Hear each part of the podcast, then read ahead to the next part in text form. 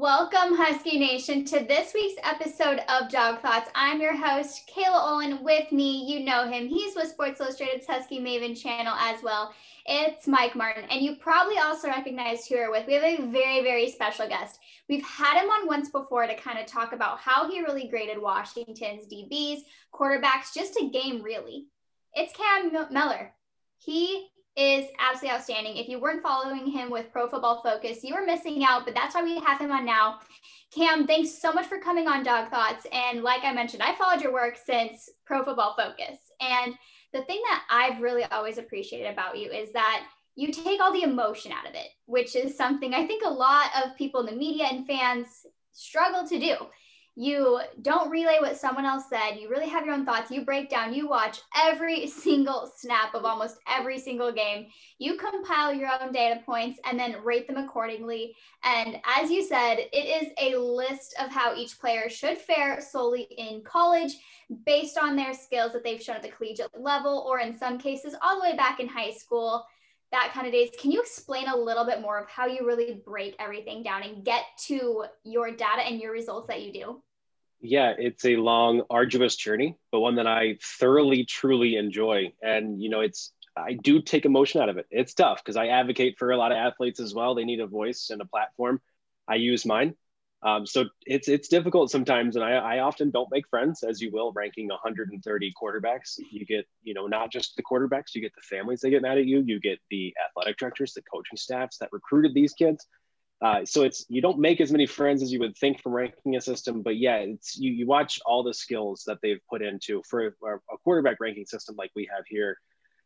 Everything that goes into quarterbacking, it's not just point A to point B with the throw. It's not just the box score. It's you have to look at everything. And you know, I'll get into Dylan Morris in a little bit uh, in that regard and some box score numbers that I thought were even a little janky for him. So that's where it is. You look at it and you have to look at it throw by throw, game by game, and even if there's play fakes he's handing out that are better than everybody else. You have to truly look at everything that a quarterback does from how they rally up their team, from how they act off the season. In my opinion, it, it all goes into this one ranking system. So it's checking emotion at the door was key. I had to do that right before I even started collecting any data points to uh, to make sure that I got that out of there. But yeah, it's um it's a long, arduous, about a two month journey, and that doesn't even also account for the the amount of football that I watch in season either. So it's a long process. I have to ask because I'm sure being Switzerland didn't come very easy. I would I would guess. How hard was it to kind of really separate yourself from maybe FSU? And then did you ever get any hate from FSU fans for removing your emotion? I have to ask for some people who don't know because it's a fun little tidbit. I had I have not heard from many FSU fans. I think what I did, what I said was warranted. And I think if you saw Jordan Travis throw the football last year, you realized he's not the best thrower. And also is probably the biggest McKenzie Milton fan that didn't actually go to UCF. I'm gonna my heart will be beating probably 170, 180 beats a minute when he takes the field because of how bad that knee injury was. So and how bad FSU's offensive line has been. I really don't I'm very nervous to watch McKenzie Milton play football. So if he's healthy and if he's fine, I do see FSU rocketing up. So yeah, if I if an 82nd ranking and all of my FSU press passes for my days covering the the Seminoles go to show you that I can check emotion out of the door or at the door. I I, I think I proved it there with the FSU ranking. I really had to set that up because that just really solidifies and kind of reassures Husky fans that you did not have any emotion in this. And it is very fair based on all of your data. Speaking of, you put Dylan Morris at the trailing end of that bell curve of college quarterbacks, with him being 94th out of 130 quarterbacks, ninth in the Pac 12 conference. Is this rating more of an overall rating simply as a passer, or how extending plays, making plays with their legs, play breakdown, stuff like that factor into your rating? Go ahead and kind of talk about how you got from a to B with maybe not really just Dylan Morris alone, but just in general, how all that came about? You have to start with, you have to start somewhere. And so what I did is I started with all the statistics. And like I said, the, there's box scores numbers that you look at differently. And so I don't look at it as a box score as a whole, as a whole season, especially last year. Last year's COVID inflicted season was completely different. And obviously you had to, every game has an asterisk, especially in the Pac 12, having covered the Pac 12 extremely close last year. So every every game and obviously every season. So I went back to 2019 for most of the most of the players that we had stats in 2019, and you sort of do a lump sum. But then I look at it at the game level. And so you look at the games that they had and how much of the yardage for quarterbacks were they how much of it was, you know, after the catch from some of their receivers, how much of it was to running backs, how much of it was to one star receiver. So you sort of break it down from that little bit of the minutia of the game level as well. So that's where that started. And then it goes to more. You got to watch the film. You got to watch the tape. I, am never going to put out a ranking system and not watch film on those players. It was a little bit tough getting a getting some Garrett Dzuro from UMass highlights was pretty difficult. Not going to lie. Uh, then you see some schools that didn't play last year that I don't have tape on that I had to go search the interwebs, the internet for uh, to find some of those throws. So yeah, it's it's everything. It's arm strength, quarterback intangibles, the ability to to go off of your first read to your second read, the play under pressure, keeping the ball out of harm's way. It's everything that goes into a quarterback. So it wasn't just box score numbers. It wasn't just stand tall in the pocket and sling it downfield to a star receiver either. There was everything that went into that. I would love the entire quarterbacking. I would love to see your spreadsheet for every single one of those items. I, I mean, you had to have like 50 columns. I, I, don't have them handy either, and I'm old school. I have my old composition notebooks, one per team, and I have a wall of 130 of them in my closet. That each year they get a different one, and so I'm starting to build up quite a quite an image bank here or a composition notebook. And then I I take those notebooks and I throw them into a data point or a, into a spreadsheet as well. After you know, it's it's a bunch of chicken scratch. My wife can't even read it, but I can. I see those pluses and I see those negatives, and so then I go back and I look at those for this sort of this as well. So yeah, my composition I should take a picture of those and then sort of show off what I've got there someone's going to find those like 200 years from now and they're going to be like what is this madness it's, it's either going to be hanging it's going to be hanging in the louvre. Yeah, it's going to be hanging in the louvre or the franklin county fairground or the franklin, franklin county uh, you know dump it one day here soon. Either one one of the two. There's it's no, no, no, uh, for like there we go. notebook they have on something. Hanging in the louvre hanging in the smithsonian. I'm fine with that. Uh, back to dylan morris because that was such a great question mike. And you talked about everything that it includes. And I think something maybe Husky fans are kind of curious about when they look at this because it might have been a little bit of a shock when people find out where he was rated just based off of like you said COVID's hard, four games only, not much to really go off of for a very first time starting quarterback getting his very first reps at a college game. But a lot of fans will kind of touch on he only had one sack last season, right? Are you kind of including that in your offensive line breakdown or how much does that really play into your outlook on that? Because i think that would be a husky fan's biggest argument. Yeah there's sacks go into it a little bit but i think it's more about the pocket presence from a quarterback standpoint. A lot of sacks too you know i look at sacks as not necessarily on the offensive line for most parts. If you get to a play where it's past five seconds and the ball hasn't come out that's on the quarterback at that point or the receivers for not being able to separate so, you know, sacks also are one of those things you have to, you can't look at the box score and say, oh, a defensive end had five sacks in a game. That must mean the tackles are terrible or things of that nature. So there's, there's difference. I always use the key. There was a Miami of Ohio defense or linebacker that had five sacks in the game back in 2019. His literal job was to spy the Akron quarterback. And he had five sacks in the game, but each sack probably averaged about 10 seconds after the snap of the ball. So there's that's not an actual sack. That's just the quarterback not throwing the ball. So there's, you know, it's a little different nature to sacks. But yeah, you know, I not allowing a sack is on the offensive line, not getting yourself into a sack is on the quarterback. And so yeah, Morris has that sort of ability to either get rid of the ball quickly and live and play another down.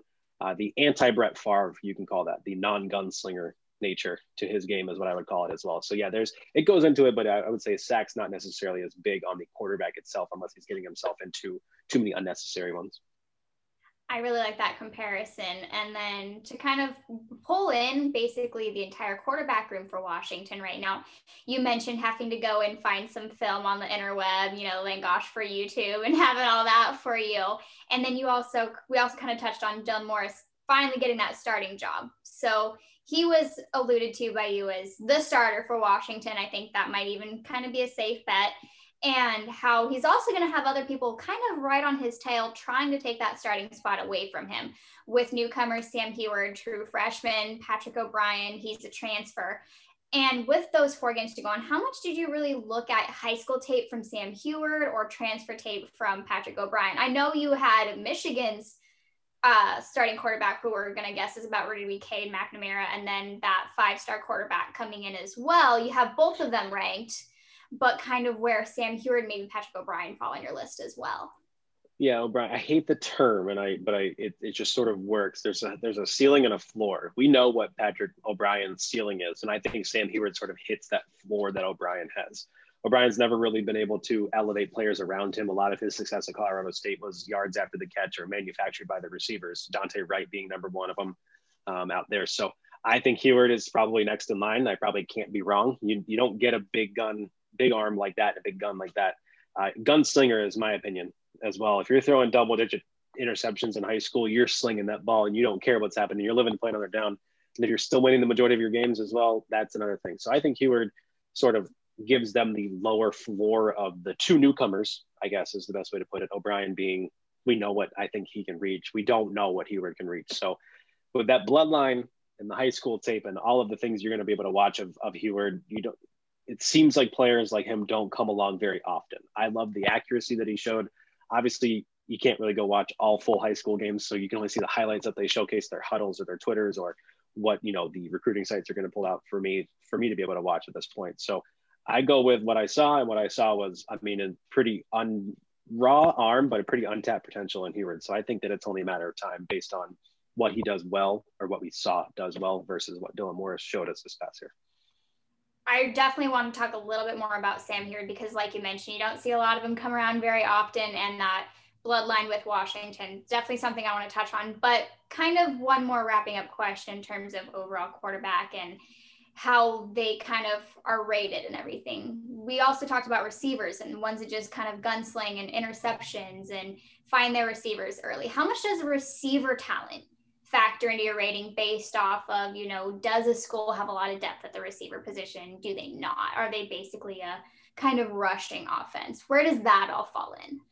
It falls into when you look at how the yards are put on. And if you look at there was there was yardage or touchdowns or scores left on the table, there's a couple examples. Max Duggan from TCU. Guy has an incredible arm, amazing arm talent, great understanding of what the defense is going to do to him. One of my favorite throws from 2019 splits a dropping zone corner and a closing safety perfectly. It's dropped. It's a surefire first down. It leads to a punt. Tommy DeVito at Syracuse had Clemson beat through dropped a perfect ball into the end zone. It's dropped by his receiver, a wide open receiver, but perfectly separates the two safeties that are closing on him in deep covers.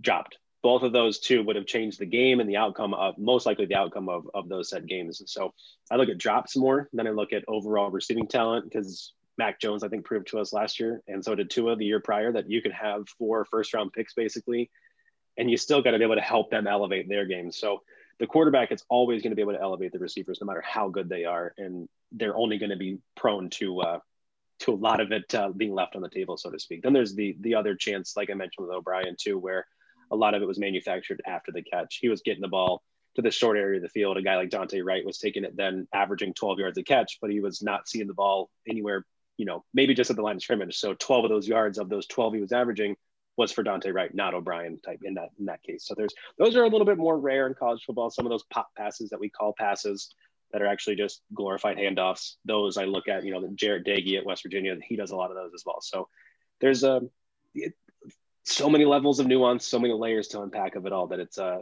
it just it gets me riled up and I'm I can't wait. I can't believe I did it and I can't wait for the season to unfold so I can do it again.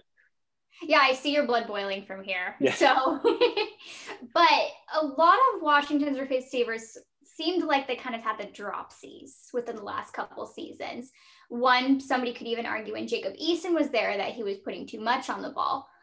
Do you take the kind of how do you evaluate if a receiver drops it or if a quarterback puts too much on it and kind of makes the ball almost uncatchable because some people say if it touches the receiver's hands that should be caught but then there's there's cases that can be argued for everything mike and i i'm pretty sure have argued about this until we were blue in the face so i have to ask that's the old Lee Corso from the NCAA video game series. If you get your hands on it, you got to catch it. Or it's the, I think it's like it's college football or football analysts' chicken or the egg, which came first. It's who's more at fault, a receiver for not catching it if he tipped it, or should a quarterback always put it on his hands? Is there a certain level of ball strength? Is there enough oomph on the ball that the receiver is expecting it?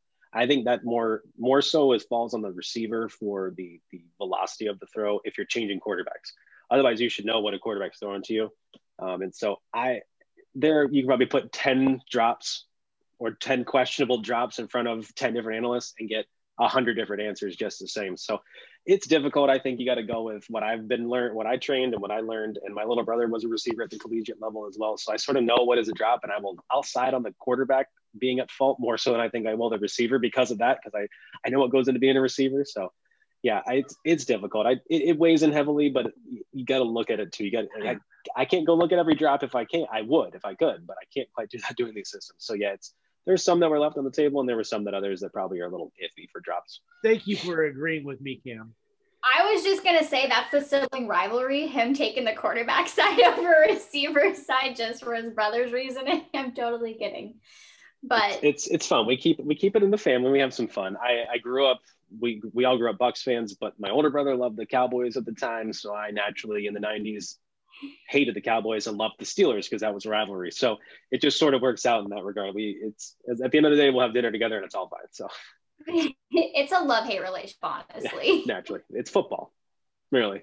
Exactly. Back to, back to kind of Huard and everything like that. I know I kind of had a couple more questions about him, and from what you saw with Sam out at Kennedy Catholic, do you think that he could compete and succeed at the collegiate level coming in right away, or how long until he really takes over? Like is that just a matter of time in your opinion or where does where does he fall on the overall scale not just kind of being a backup at washington? I talking sam Huard i think that we're looking at a kid that had morris had 12 or 13 games of a regular normal regular season last year and given us more to go off of and more to prove. It's going to come obviously down to a lot of camp. I know jimmy lake and correct me if i'm wrong but said he didn't want to rush Huard playing I think that's the PC head coach answer uh, that states, I'm going to let this kid get his feet wet. And if he's taking control, he's taking control because you need a player in college football at quarterback that can elevate the players and the skills around him. I don't know if Dylan Morris did that last year. And so that's ultimately what I, what I was able to glean off of four games. I'm not there throughout the entire season, throughout the entire offseason. And so you look at it like it didn't hurt Trevor Lawrence to come in and beat out a break or a, a, an incumbent starter from Kelly Bryant and Kelly Bryant at Trevor or at Clemson when Trevor Lawrence did that. So I think we're I'm not going to compare Sam Huard to Trevor Lawrence because generational talents come along every generation. Feels like we have a new generational talent every year. So I think we need to come up with a new term, the generational talent. But I do think that there's a a level of you don't get a consensus five star rating. You don't you don't have that bloodline and that affiliate with that family and for nothing. I mean, so I think that there's it's just a matter of time. And then I think honestly, there'd be bumps in the road, but I think they'd be far and few between if he were is good enough to take the role in Jimmy Lake's eyes. I feel like you're just off season and in season job is now to find different kind of ways to go about this generational talent and the floor and the ceiling because yeah. I see that I see those wheels turning in there when you're talking about those. And a couple more questions before we really get Mike involved now because I know he has a long list of questions and I just like to talk first. So that's where all these are coming from. But wrapping up kind of POB's time at Colorado State, can you project what a final campaign would maybe look like as a senior for him in Washington in this really tough quarterback room? It would be a campaign in which he has to constantly beat out other two younger kids for uh, back to the proverbial ceiling with a higher ceiling than him. I think you have a kid, or you know, they're still kids. You have a kid in Patrick O'Brien who isn't going to do a whole lot of things wrong. And I think that's that's probably what he has going for him. Now, whether he does a lot of things right, that's a difference. That's the other story or the under, other end of that spectrum. So super unique. I, I can't project much because I honestly don't think it's on it. It's going to even happen. So Patrick O'Brien is a is a probably a great backup to have because again, you know, you might not have to change the offense either with him.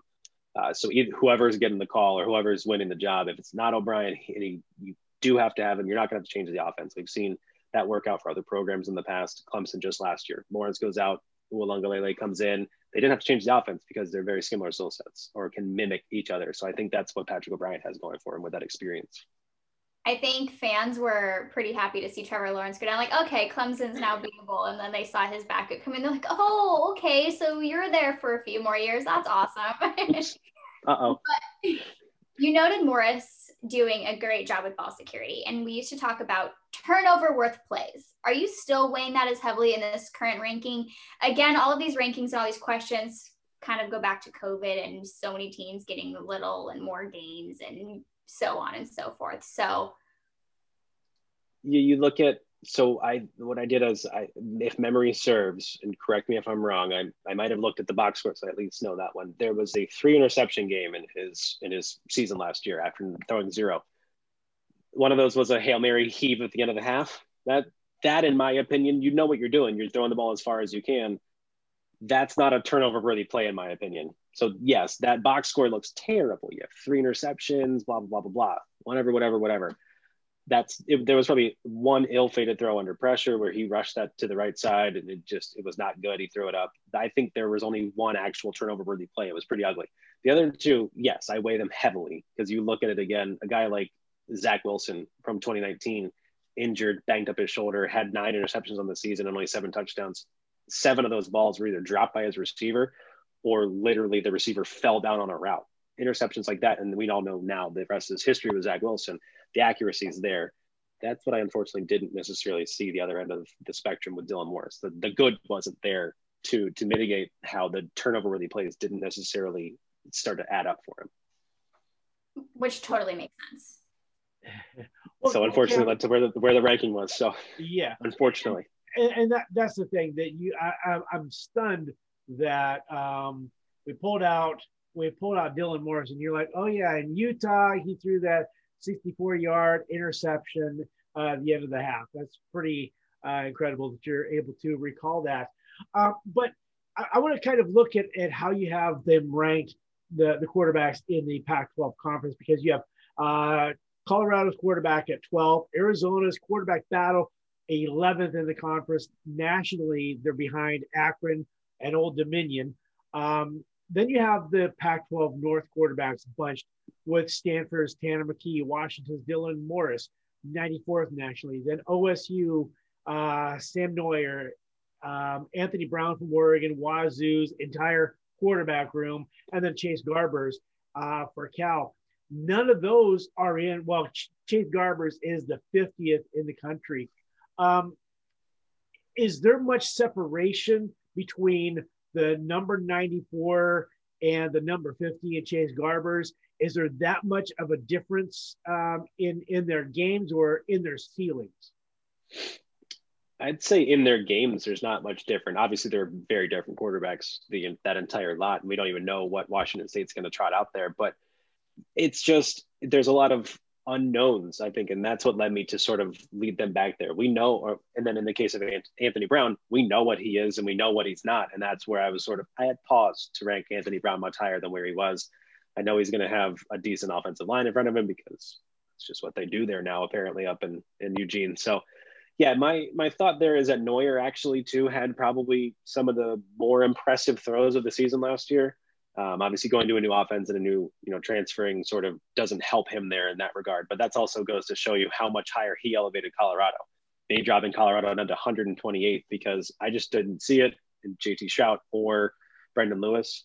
Um, I know he got play in the bowl game for Colorado last year and it wasn't that good. And then camp reports said both of them are very inaccurate. So I'm not going to lead uh, too much into Colorado there as well. So that's the drop off. Noyer would have had them much higher had he played but yeah, to answer the question, ultimately, I don't see that there's much. Maybe Chase Garbers is the only one that I think has shown us a little bit. If he can stay healthy, he's got the grit in him that I think is a perfect Cal quarterback right now under the new or the current regime in Justin Wilcox. So that's where I'm at. Maybe Garbers is the only one that sort of has elevated himself above above that whole grouping. All right. Well, now let's say that uh, Sam Huard beats out Morris. Based upon Huard's high school tape, would you move him up higher in the rankings if he were actually to come in, knowing that he has uh, the bloodlines where he has uh, perhaps a more polished deep ball that he can do more things with the ball. I would, I would probably, I would definitely move him up.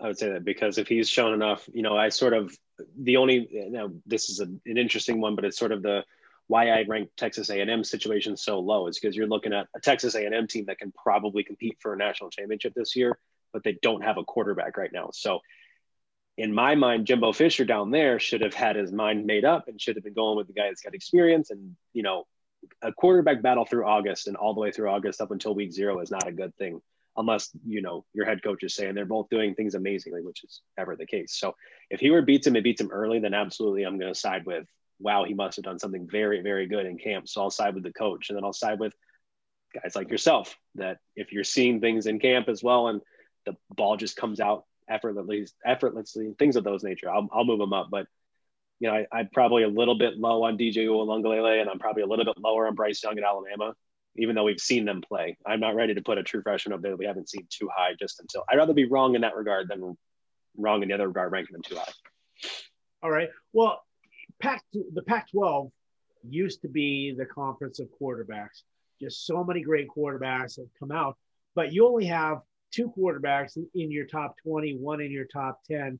Uh, Kedon Slovis and uh, ASU's uh, Jayden Daniels. Um, what has led to this drop off? Is it, uh, and you can say the Clemson quarterback's name now because I can't. Um, you know, is it him going to the East? Is it other quarterbacks leaving, or is it um, is it just that they're kind of in a developmental stage right now? I think it's everybody's leaving to go east. Um, I, I, it's probably a bunch of contributing factors. Uh, playing on the national stage and playing for the hot team works. Uh, you know, back in the 90s, it would have been crazy for West Coast kids to go play for or not to go play for Miami or FSU. And now we're in the same sort of boat where it's crazy if you don't go play for Alabama or Clemson if they've offered you a scholarship. You know, uh, Mariota, the last big name Hawaiian high school quarterback that stayed there. You see it even with McKenzie Milton, obviously, Tua coming over to Alabama. You know, they've they're keeping going east, keeping going east because that's who they're growing up watching at this point. So I think that's probably one of the bigger contributing factors is, you know, when Clay Helton at USC says he's the, the biggest thing he wants to do is take back the West, I think that tells you all you need to know. They're losing recruits to the bigger name schools on the East Coast, and that's hurting because quarterbacks are probably the biggest position that's leaving. It's shocking how it's kind of across the board as well with Washington losing kind of, you know, most recently JTT to Ohio State, like you're mentioning. It's not even just quarterbacks that I think West Coast is losing. It's it's a bunch of positions and taking back the West Coast might be one of the smartest things I think Clay Helton said in a while. So gotta throw. Yeah, there's not a there's not a lot of them. No, that's exactly. maybe that's a good one. it's gonna be thrown. And I have just kind of one question because you talk you talked about Ethan Garbers and Mike brought up a great point on kind of your list that you have here, including Ethan Garbers in that. Do you think it might have been a mistake then, if since Ethan Garbers is ranked almost so, double of what Dylan Morris is, that Washington did let him go, in your honest opinion? Chase Garbers, sorry. Yeah, yes, Ethan Garber. I'm so sorry, but Ethan Garbers' brother. Yes. So he, correct me if I'm wrong, Ethan Garbers was also a pretty big name recruit, right? And it's tough. I think if you have to clear room in your quarterback room, though, and if you know you have a have a shot at a generational talent like Sam Huard, you kind of have to leave room on your on your roster. So, you know, it's in this new age of college football where everybody is able to transfer now without penalty. I think that'll just become the norm. Where if you have to free up a spot, you let somebody go, and you know you say no hard feelings, or you give them the the nice rejection that states if you can find better, you know, greener grass. If they think it's greener, you know, grass isn't always greener, though. I guess is the best way to put it. But yeah, I'd say it's probably because you got to make some room on rosters there, or you got to be able to uphold some promises you're going to make to people. I was just curious, just based on you being one of the ones who don't have emotional ties into how this has all been shaping out for Washington fans. But going back to Mike pointing out that it was stellar how you remembered the plays and the interceptions that Dylan Morris has, you have a photographic brain, I can already tell. the Huskies were virtually shut out of that first half of the Stanford and then the Utah game. Utah, they end up pulling back and winning that game after a 21 point deficit, but not against Stanford. And what did you see in Washington that changed offensively in those halves? I would say in the second half, it's just more of quick decision making. The Stanford game specifically, I think on, honestly, it might have been Morris's best game because he had a little bit of chance to let it fly. He had he had to playing from a little bit of behind here as well. I think you when you have to let it fly and you have to check. You know, at that point, they probably knew they weren't going to play in the Pac-12 game with how COVID was wrecking havoc on them and the conference at that point too. So I, there's the asterisks as well too, because it's you know playing free, playing with nothing to nothing to lose at that point. I think too sort of helped him.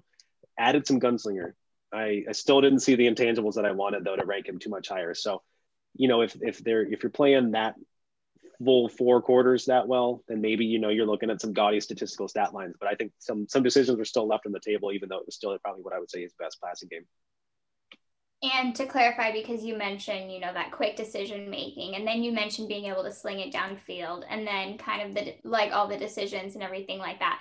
How much of what the Huskies did or didn't do in the first half of, say, both of those games, or just one specifically, one specifically, do you really put on Morris and kind of lay at his feet and say, you know, this is then on you? Yeah, and so go back to the the Utah game. They were driving that first drive before he threw the pick under pressure. So that sets the tone for where the game is going, whether you want to believe it or not. The the coaching staff may change their their play calling. It may be third and five, and they choose a run because they're not trusting your arm at that point. You know, when you gain four yards and punt away. So it's it it's tough to say, you know, and look back. Obviously, any coach will tell you the same thing. It's really hard to look back and say we do it differently. But I do think that with that freedom to want to to, to be able to play from behind or not, or just sling it, you know, if you have it, if you have it very good and they are very well, uh, in check. And so that's where I think that that's probably the it, it's a roundabout answer to say I don't know necessarily to answer the question. So that's where I'd be at with that. So it's it's tough to project what could have or would have happened in that regard, but I do think we would have seen a little bit more maybe national notoriety for him as well if he was slinging it like he was in those certain quarters. It, it, happens. I don't know. I self I don't know all the time. I say I don't know all the time. But to kind of really round it out and say Washington has four great quarters, and they do play all four quarters to the caliber that we saw Washington playing in that second half against Utah, where they can come back and they can gel and work together and fire on all cylinders. I know Phil Steele has Washington as being the surprise team of the season for across the country, not even just in the Pac 12, but across the country how and what do you think is the high end of Washington if they can play all four quarters? Do you maybe agree with that, or you think they still have a ways to go before they actually get back to kind of maybe 2016 Washington? I agree with what Phil says that they'll surprise people because I think when he says that, he means that you're not going to see Washington coming because if you're a casual fan. I think if you know anything about Washington, you know how they recruit and you know that the defensive side of the ball is going to put three or four kids in the NFL next year. So you know how good that defense should be. And so you know, as long as you're getting plus play from the quarterback, you're gonna have a great offensive line, a great team overall, and a well-coached team. So I think that unless you're following Washington, you don't understand that they're a good team. Built from the ground up, they're a good team and a good coaching staff. And so I think that's what he means by surprise team. So in that regard, I believe Phil Steele is probably very accurate that being said, they have to play all four quarters, and you have to be you have to worry of trap games, and you have to worry about those sneaky games uh, that seem winnable going in, uh, but you lose focus or you you know get off to sluggish starts. So I think that you know the the quarterback battle also needs to be answered well before week one as well, because that's another thing that I don't like getting into camp. I don't like going into game week not knowing who my quarterback is, and I can't be the only one. Well, welcome to being a Washington fan because that's how it, it could be worse. These parts here. it could be worse. It could be Mike Leach trotting out QB one, QB one A, QB one B on game day itself back in the day when he was still at Washington State. So I, I guess it could always be worse, right? We just need to have you on more. I got the USC Fires coming. You got Wazoo and Mike Leach. It's a gel. Mike, I'm sure you got one for Oregon. Well, uh, you know, I, I, got you for about another two minutes, Cam. Um, I just want to wrap it up really quick with kind of an overall rating of of of Dylan Morris, kind of looking at his entire body of work, his ceiling. Um, Washington's offense with John Donovan is predicated on the run the damn ball to set up the chunk plays. If you had to rate Dylan Morris's arms in terms of downfield striking ability um, for those chunk plays, where would you put him on a scale of one to 10? 10 being the strongest, I'd put him right around a five. I mean, you look, you go back to the Utah game where he heaves that ball. I didn't, it hardly made it to the end zone, in my opinion, and he was trying to get it there. So that's where I, I struggle with the arm strength on all the passes, not just the deep shots either. You got to, t- you got to be able to touch it over the, over the middle linebackers' heads and, you know, with enough pop and enough zip. And I didn't see enough of that. I know it was only four games, but I didn't see enough of it. So I'd say a five on those, especially particularly uh, the play action passes over the middle of the field. And so then uh, for for those that ability to strike downfield with the generational talent behind him, um, uh, where would you kind of rate his what you have seen out of him? I, I loved Huard's arm from what I saw. Again, you're only going to see picking the picking and choosing the cherry picking of the highlights. So it's hard to say we saw every throw or I was able to see every throw of Sam Huard, but what they did show, uh, there's plenty of of applicable throws to this offense that I really think worked out in his favor. Give him some chance to get back to the top of his drop off of a play action and let him really put his hips and his whole shoulder into a throw with a with a you know a lead up and a wind up. I think he's good to go for in this offense. All right. Well, that will do it for us here on Sports Illustrated's Husky Maven channel. Cam, thank you for coming on. How can people follow you? Uh, very easy. Cam Mellor at Twitter. C A M M E L L O R.